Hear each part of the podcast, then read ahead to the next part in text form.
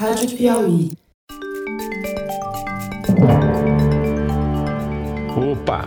Eu sou José Roberto de Toledo e este é o Luz no Fim da Quarentena, uma produção da revista Piauí. Infectamos o canal do Foro de Teresina para discutir pesquisas científicas que ajudam a atravessar o túnel em que a pandemia nos meteu.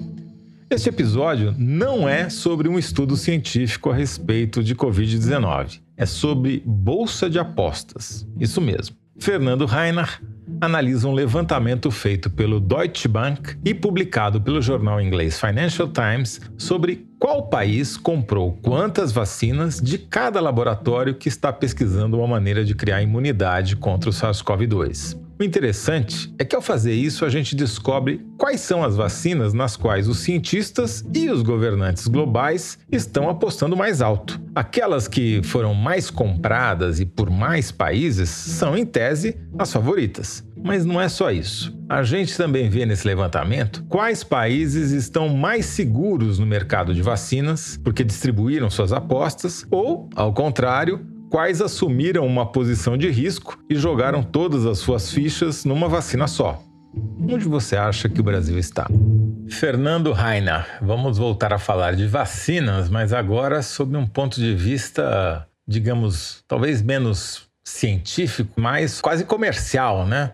Você achou aqui no Financial Times um gráfico feito pelo Deutsche Bank com a distribuição da geopolítica da vacina. Quem comprou qual vacina, em qual quantidade? O gráfico vai estar no site da Piauí, para quem tiver curiosidade de ver. É um gráfico de barras, onde na horizontal está o número de doses pré-comprados por cada país per capita. Então ele vai de 0 a 5. Então, o país que comprou 5, quer dizer que ele comprou 5 doses de vacina para cada habitante. Então, você tem 1 milhão de habitantes, você comprou 5 milhões de doses. Considerando que há vacinas que precisam de 2 doses, quem tiver mais de 2 está bem. E aí você tem quanto cada país comprou. Então, por exemplo, a Inglaterra comprou 5,5 doses para cada pessoa. Estados Unidos comprou um pouco mais de 5 doses para cada pessoa. O Canadá comprou exatamente 5 doses para cada pessoa. O Japão comprou um pouco mais de 4 doses para cada pessoa. A União Europeia tem 3,8, mais ou menos, dose para cada pessoa. Aí, ou seja, computando todo mundo da Alemanha, França. Aí, até a Austrália tem 3 doses. Então, esses 6 países têm mais vacina comprada do que precisa. Aí você tem um monte de países que tem por volta de 1 dose ou menos para cada habitante. O Brasil, por exemplo, tem mais ou menos 0,7, 0,8 doses compradas para cada habitante. Se você pensar que a vacina que dá vai dar certo precisa de 2 doses, você precisava ter pelo menos 2 para garantir. E aí vai. A China, por exemplo, comprou quase nada.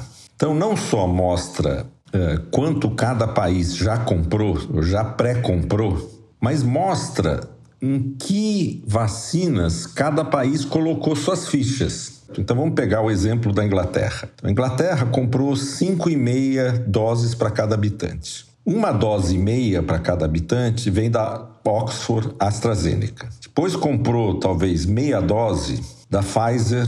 Depois comprou pouco menos de 1 dose da Novavax. Depois comprou um pouquinho da Johnson & Johnson. Depois comprou um pouco da Sanofi GSK, depois comprou bastante da Valneva. Ou seja, ela apostou em 6 fornecedores de vacinas em potencial. Isso quer dizer que a Inglaterra não acha que vai ter um vencedor claro na época que ela fez essas compras, o que é razoável. Ela diversificou seus investimentos.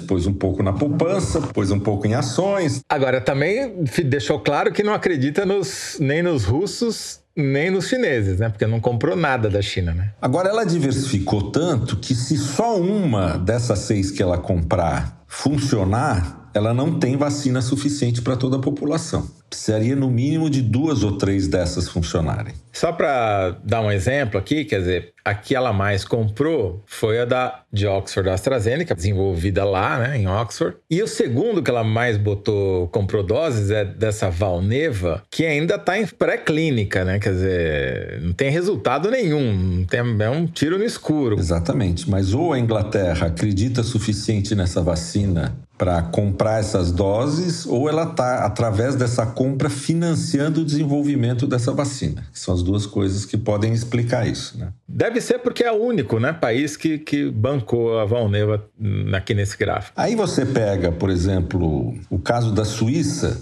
A Suíça comprou meia dose e de um fornecedor só, que é a Moderna. Aí você pega o Brasil, também comprou, 0,7, 0,8. Mais da metade da compra do Brasil foi a Oxford-AstraZeneca. E o pouquinho mais que ela comprou é da Sinovac, que é essa vacina que está sendo desenvolvida com o Butantan. Quando a gente fala Brasil, no caso da Sinovac, é só São Paulo, né? É só São Paulo, e São Paulo comprou pouco, mas também está construindo uma fábrica. Então, teoricamente, se a fábrica funcionar, há tempo, né? Porque funcionar, ela vai funcionar. A questão é saber quando ela entra em produção. Você poderia ter um acesso maior à Sinovac. Agora, você pega a América Latina inteira, excluindo o Brasil, ela só comprou AstraZeneca. A AstraZeneca, vamos lembrar que já parou duas vezes a fase 3 porque teve uma reação adversa, um mielite transversal, uma inflamação dos nervos da espinha, né, de duas pacientes. E se tiver um terceiro, o mundo vai ficar em pânico, né? Porque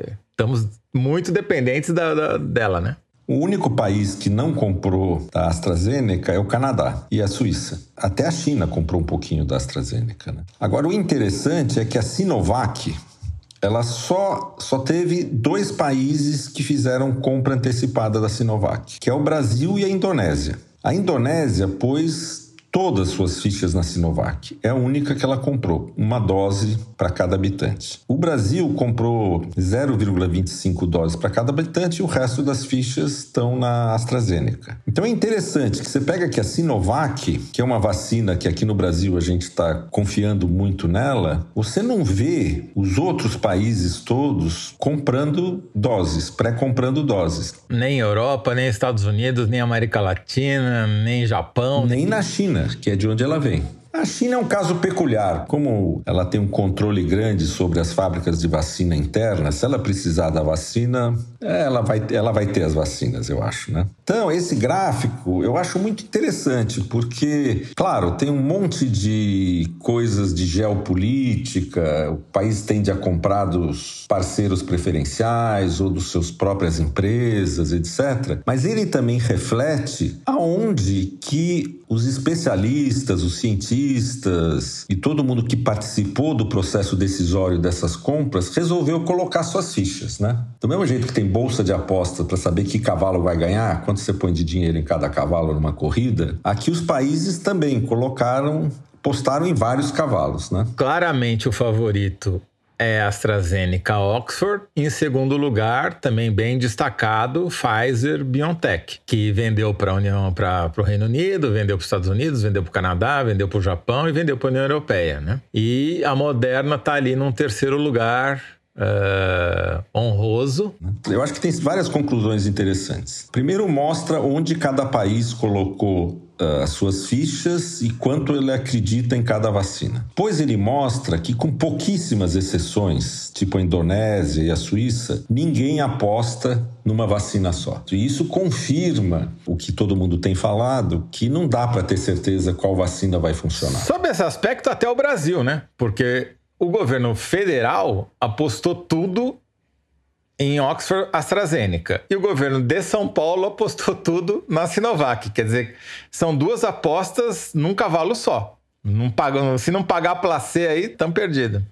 Agora o governo federal entrou ontem ou antes de ontem nesse programa da ONU, que a ONU vai estar juntando uma pilha de dinheiro para comprar também um monte de vacinas para os países subdesenvolvidos em desenvolvimento, né? Uma espécie de consórcio de compra, uma espécie de compra coletiva. E o governo federal anunciou que ia entrar nisso. É bom, foi uma medida inteligente, porque até agora está sendo burro, né? Porque está apostando tudo na AstraZeneca. Exatamente. Dá para perceber por essa tabela que eles devem ter ficado bem nervosos quando os testes da AstraZeneca foram paralisados no mundo. Então dá para ver que tem apostas em um monte de gente e o nível de aposta varia muito, né? Vai da Inglaterra, que comprou 5,5 doses, até a China, que quase não comprou. E claro, deve ter muitos países do mundo que não compraram nada, né? E aí a importância da iniciativa da Organização Mundial de Saúde para que esses países possam ter chance de ter acesso à vacina. Agora, os Estados Unidos e principalmente o Reino Unido, que distribuíram por mais cavalos as suas apostas, né?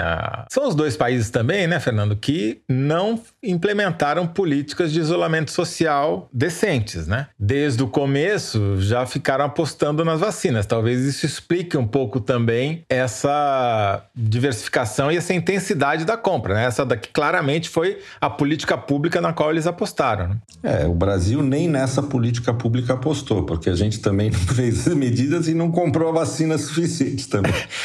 O Brasil é o pior dos mundos, né? Não fez nem isolamento social, não tem nem sequer uma dose por habitante. A outra coisa também interessante aí é que se somente uma ou duas vacinas funcionarem, eu acho que não tem nenhum país que vai conseguir vacinar todo mundo. Talvez o único país seria os Estados Unidos e o Canadá, que com duas vacinas só resolvem, né?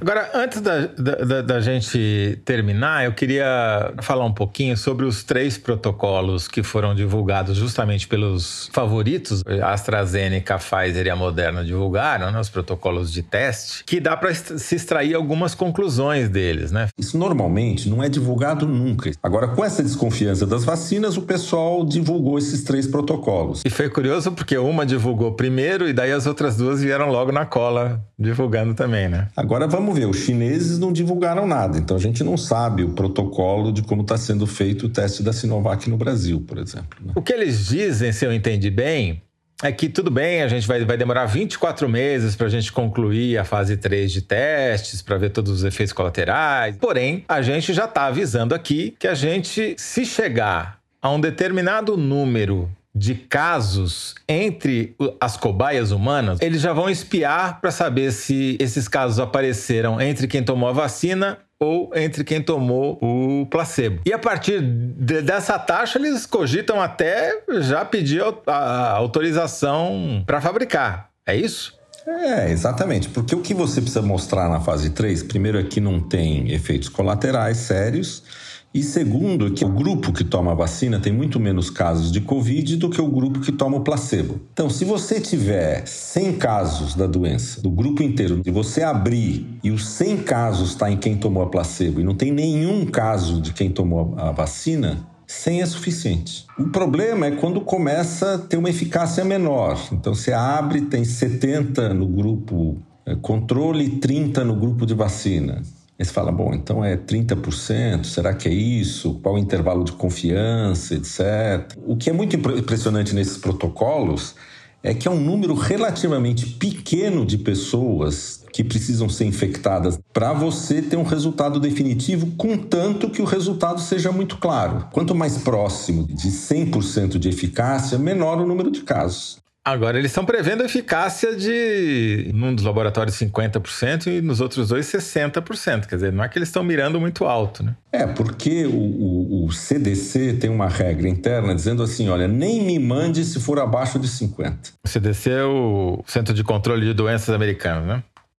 Ele falou, olha, se não tiver 50% de eficiência, eu não quero nem olhar. Portanto, se a essa altura os laboratórios estão torcendo, e por tabela nós, que haja bastante contaminação, apareçam muitos casos de gente com Covid entre os 30 mil cobaias que testaram cada uma das vacinas. O interessante desses estudos de fase 3 é o seguinte, é que eles não miram um tempo, eles não miram 2 anos, 1 ano de estudo. Eles miram um número de pessoas contaminadas. Quando eu chegar naquele número, eu vou abrir o estudo cego e vou ver quanto está em cada grupo. E tem nesses protocolos também a possibilidade de eu abrir antes. A justificativa para se abrir antes é que se o resultado for muito grande, eu abro em 50 e todo mundo está no grupo placebo e eu descubro que minha vacina é 100% eficiente, não justifica eu esperar para 200, entendeu? Porque os efeitos colaterais eu já vi nos 30 mil, contanto que eles ocorram nos primeiros, sei lá, 2-3 meses, né? Mas o interessante, assim, é que pela primeira vez as pessoas estão olhando ao vivo, a cores, o desenvolvimento de uma vacina, né? O que que precisa, como é que faz, quais os cuidados que tem que ter, quais são os protocolos, etc. Eu acho que isso é muito educativo. Eu acho que para a maioria das pessoas vai diminuir o medo, o receio que as pessoas têm da vacina. O risco é as pessoas prestarem mais atenção na novela geopolítica, nas puxadas de tapete, nas sacanagens, do que na ciência propriamente, né? Mas não tem como evitar, é assim mesmo. Doutor Fernando, muito, muito obrigado mais uma vez. E vamos torcer para que todos os cavalos cruzem a linha de chegada da corrida da vacina, né? Tá bom, Toledo. Vamos sim. Um abraço, até logo. Este foi Fernando Reinach, professor titular de Bioquímica da Universidade de São Paulo e cientista residente do nosso podcast. O link para os estudos citados aqui você encontra na página do Luz no Fim da Quarentena no site da Piauí. Entre no revistapiauí.com.br e clique em Rádio Piauí logo ali em cima na barra de navegação. A produção e edição do Luz no Fim da Quarentena são da Mari Faria. João Jabassi mixa e finaliza os episódios. Emília Almeida faz a distribuição nos tocadores e nas redes sociais. A identidade sonora é da Mari Romano. A identidade visual é da Paula Cardoso. E o Motion Graphics é da Renata Buono. Eu sou José Roberto de Toledo. Até o próximo Luz no Fim da Quarentena. Tchau.